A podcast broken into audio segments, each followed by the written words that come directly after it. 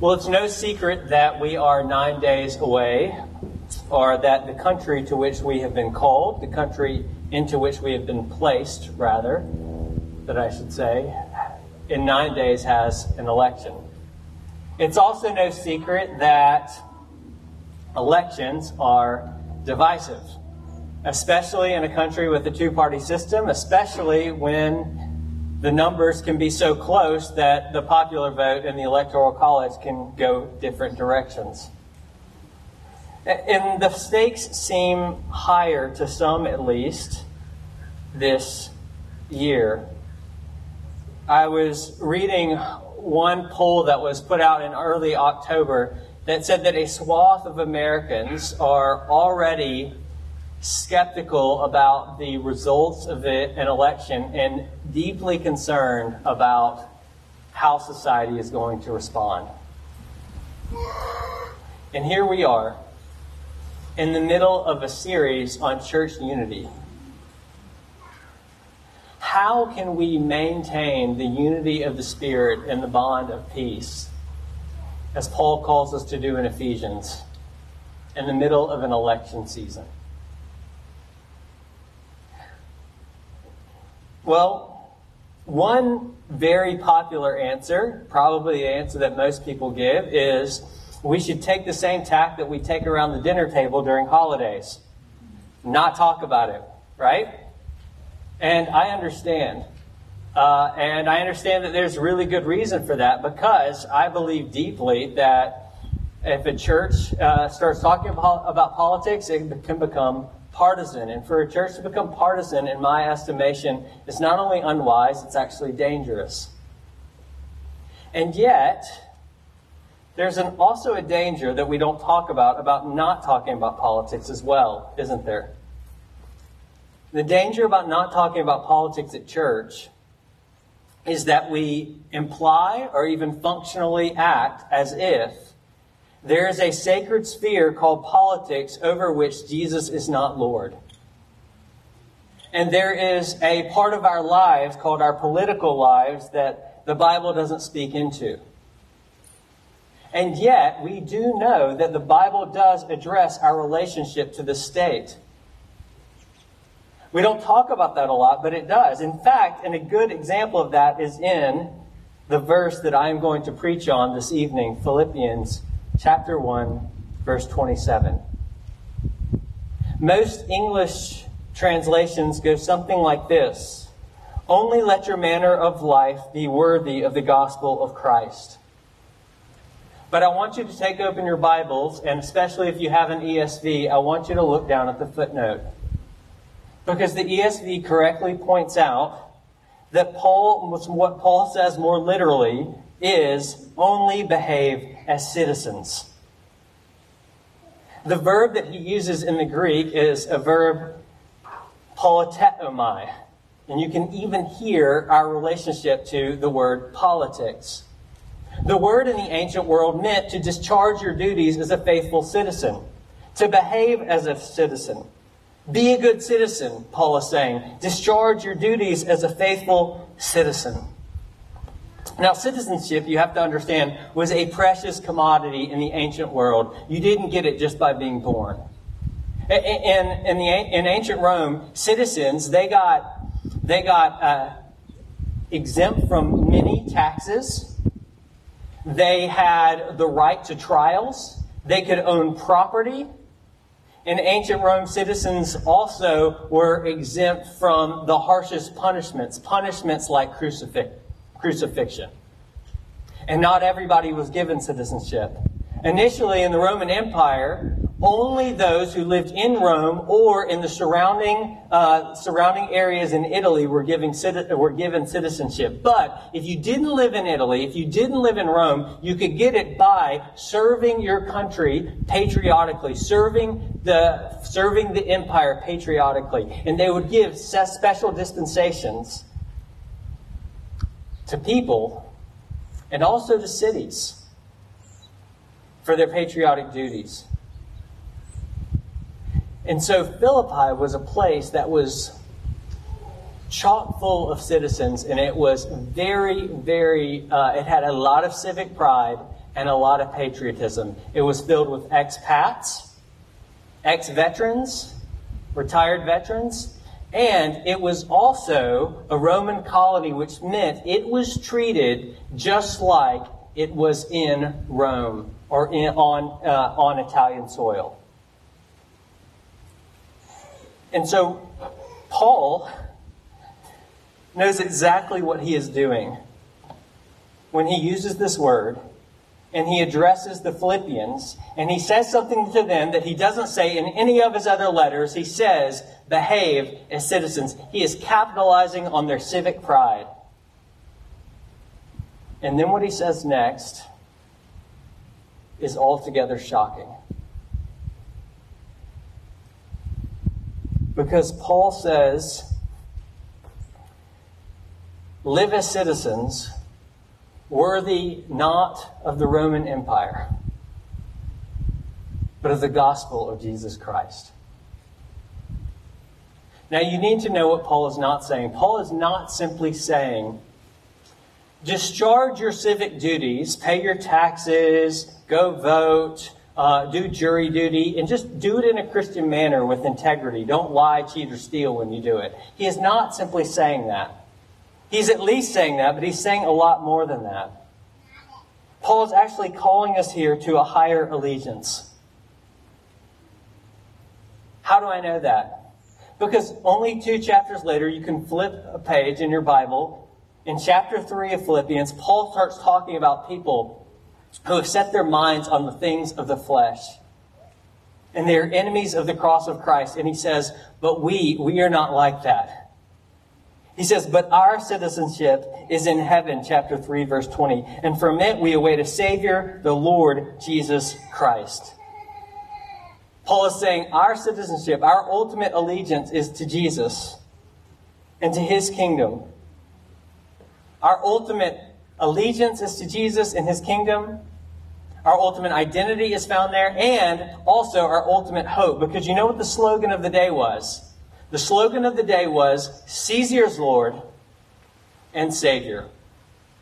And we await Caesar to come and bring the Pax Romana, the peace of Rome, and to subdue everything under his feet. And Paul says, no. But our citizenship is in heaven, not Rome. And from it we await a Savior Jesus Christ the Lord, not Octavius Caesar. And he's the one who is going to come and subdue everything under his feet. Paul is calling us here to a higher allegiance, and he is calling the Philippians, and it would have been shocking to them to hear these words.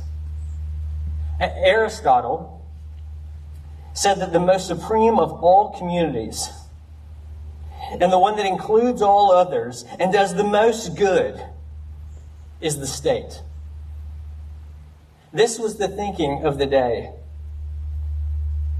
And I wonder how different it is today.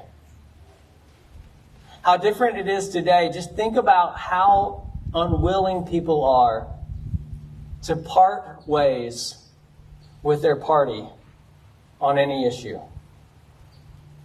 Or consider how much emotional investment and stock people put into elections every four years.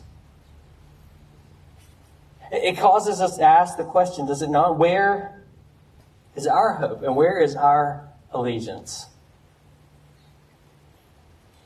Matthew uh, Gentzkow, who is a um, political scientist at Stanford University, and he studied the history of division uh, in politics over through the course of the U.S. And here's what he concludes after studying the history of division in, uh, in America. He says, Americans may or may not be further apart on issues than they used to be. It's interesting. Americans may or may not be further apart on issues than they used to be. But he said this clearly, what divides them politically is increasingly personal. In other words, they hold it closer. We hold it closer than we used to. Matthew Wear, who used to work in faith based initiatives uh, during the Obama administration, said this. He said, People don't want to talk about politics because they hold it closely. Man, that got me.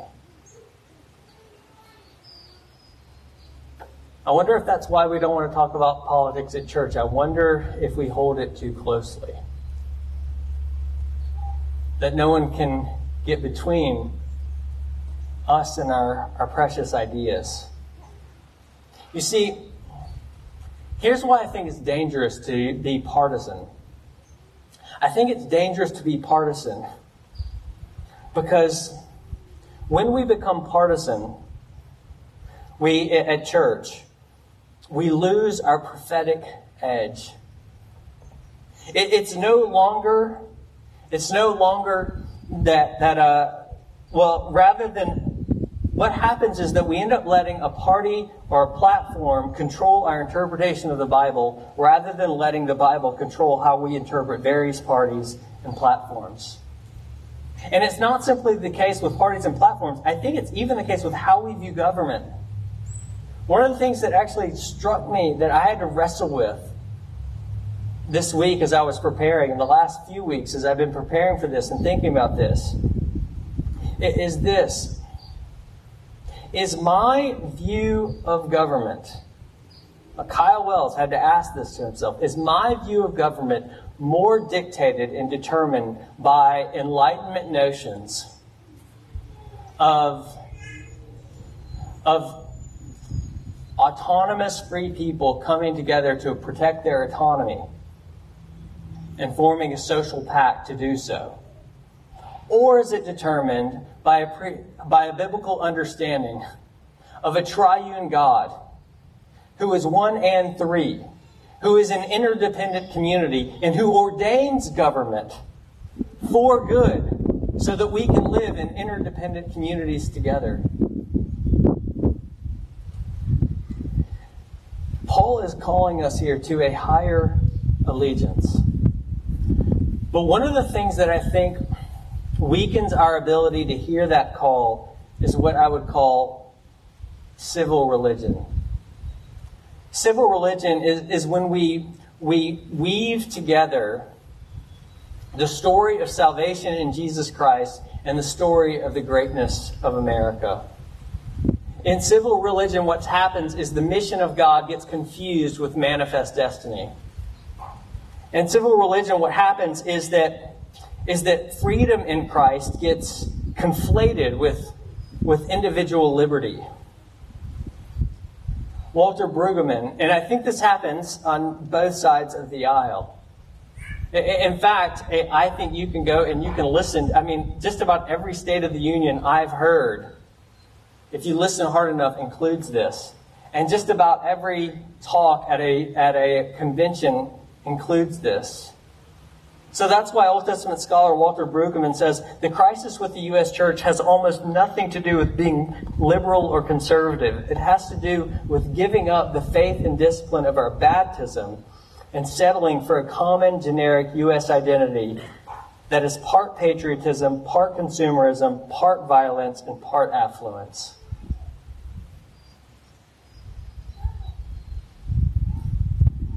See, the question is where is our ultimate allegiance? And where is our ultimate hope? Is it in voting a particular candidate in or out? Is it in the expansion of or limitation of government? Or is it in Jesus the King coming to subdue everything under his feet? In his grace and his gospel going forward? In his rule and his reign? Now, I do not believe, and I want to make clear, this clear, I do not believe that Paul believes that the fact that we are called to a higher allegiance means that a disengagement from civic affairs. Many people in Paul's ministry still served in civic functions and served in civic duties. And if God has ordained government for our good, then it is a high and a holy calling to be involved Absolutely. And we should pursue it.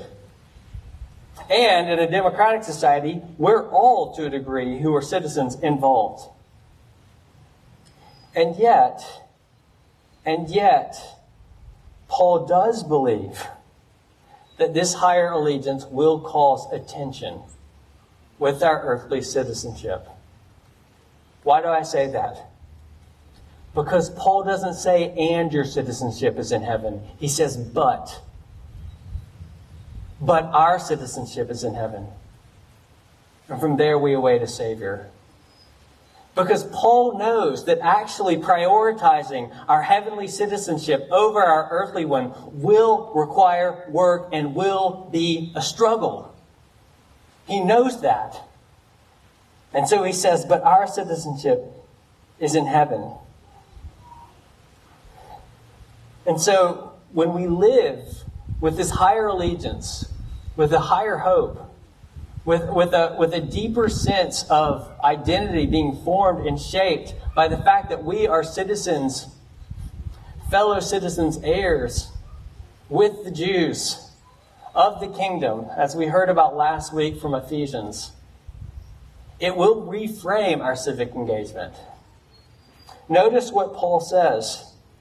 He says that we are to live as citizens, verse 27, worthy of the gospel of Jesus Christ. Now, don't be confused here. Paul is not saying that we can somehow make ourselves worthy as if we could merit the gospel of Jesus Christ. The gospel of Jesus Christ is the good news that God comes to the unworthy and he gives a gift to the unworthy without regard to worth, who could never merit it for themselves. That's not what worthy means, but he is saying this word worthy, it means that he is saying that those who have received the gift can live in a way that befits the gift, that's suitable to the gift. In other words, he's saying what he says eh, to the Galatians that there is a way to keep in step with the truth of the gospel, and there's a way to live as citizens that keeps in step with the truth of the gospel. Well, what would that look like? We don't have to wonder. Paul tells us. We just have to ask, what is the gospel? And Paul sings the gospel seven verses later in chapter two when he, when he starts, when he reminds the Philippians of the Christ hymn, the Jesus story of Jesus who is God of gods and Lord of lords, a very God, a very God who had ultimate status and ultimate privilege, but who did not exploit that status and that privilege for his own advantage, but rather humbled himself, taking on the form of a slave without rights, without status, without privilege. And, and, he identified with humanity and he played the part of Adam becoming obedient where Adam was not obedient, even to the point of death. Death on the cross, death by crucifixion by the Roman government. That's the Jesus story. That's the gospel. Therefore, God raised him up and gave him the name which is above every name, so that every knee should bow and tongue confess that Jesus is Lord, that Jesus is Yahweh, the one true God of Israel, the creator and redeemer of the world, to the glory of God the Father. That's the story, and Paul says that we are to live in keeping with that story. In other words, we, we are to discharge our duties as citizens and self divesting, rights renouncing, sacrificial love. You know, today it seems like the name of the game is to win. And for some, sadly, it is to win at all cost. But I want to tell you something. I can promise you this. When you stand before God on the great day, He is not going to ask any of us, Did you win? He is not going to ask that. He will ask us, Did you love? He is not going to ask any of us, Were you successful? But He will ask, Were you sacrificial?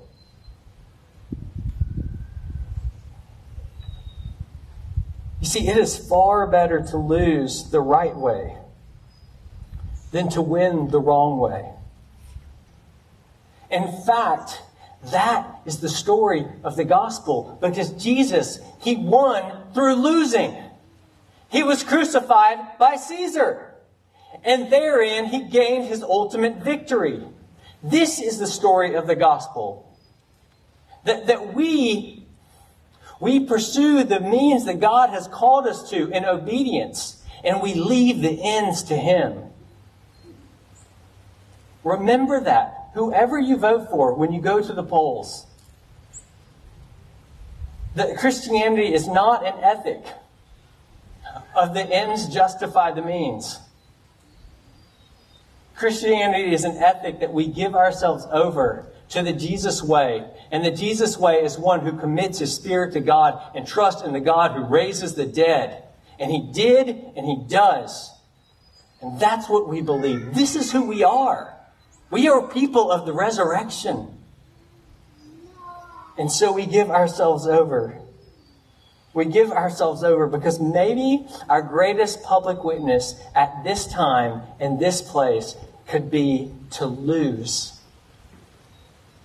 with the right spirit and in the right way,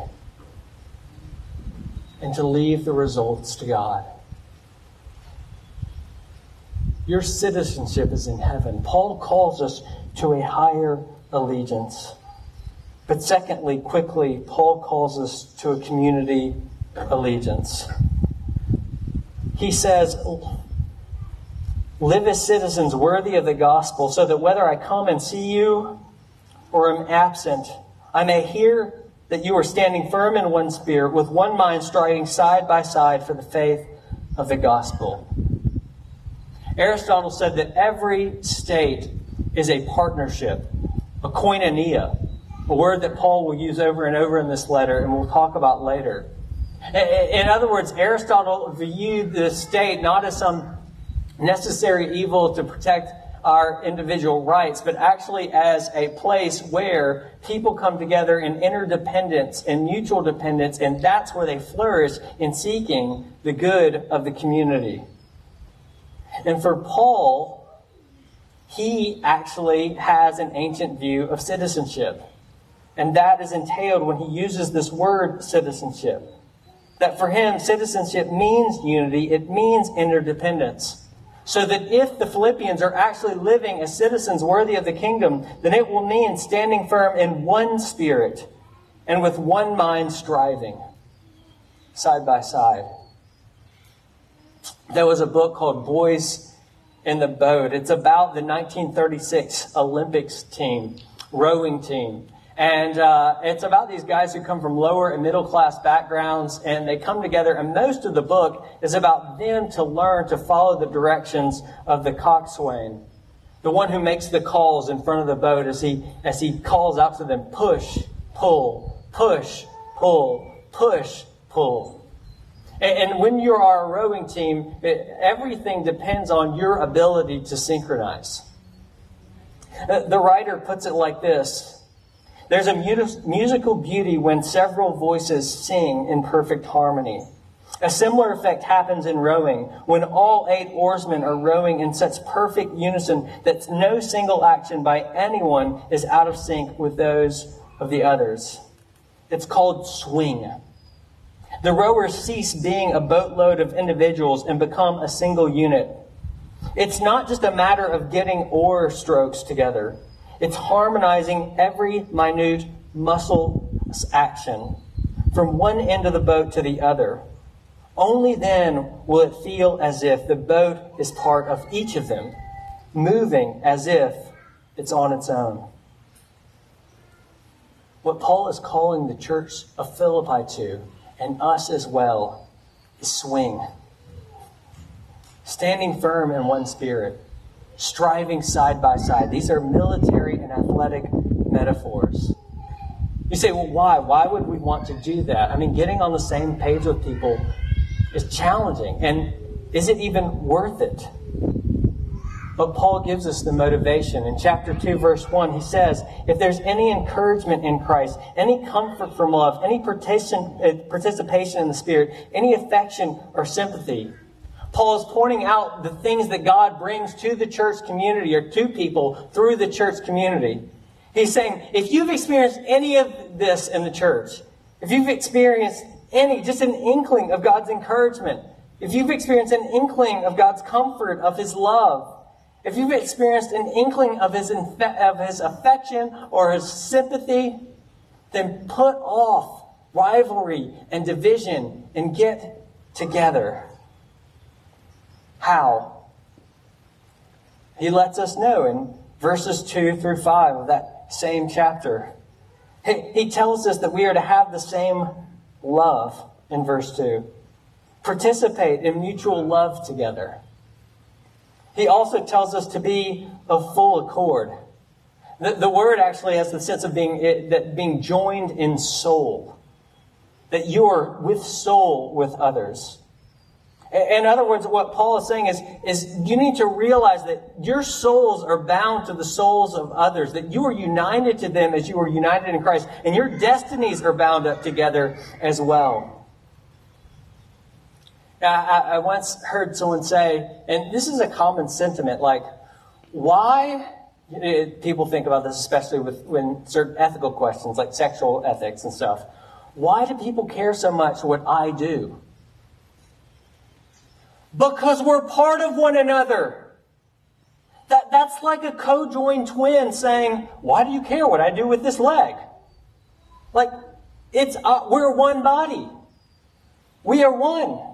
Our souls, our destinies are bound together, and the more that we realize that we are bound together, the more we will live as bound together. Thirdly, Paul calls us not only to have the same love, to be joined of soul, but also to have the same mind. What Paul does not mean here is agree on any and every issue. When he says have one mind, we know what he means. Because in verse 5, he says, Have this mind among yourselves, which is yours in Christ Jesus. The mind he's talking about is the self divesting, sacrificial disposition to love. It's the disposition of Jesus Christ, who did not use his rights and his privilege and his status for his own advantage, but he utilized those things. He harnessed those things for you and for me. He shed his blood for us, that we might be his, that we might be his citizens.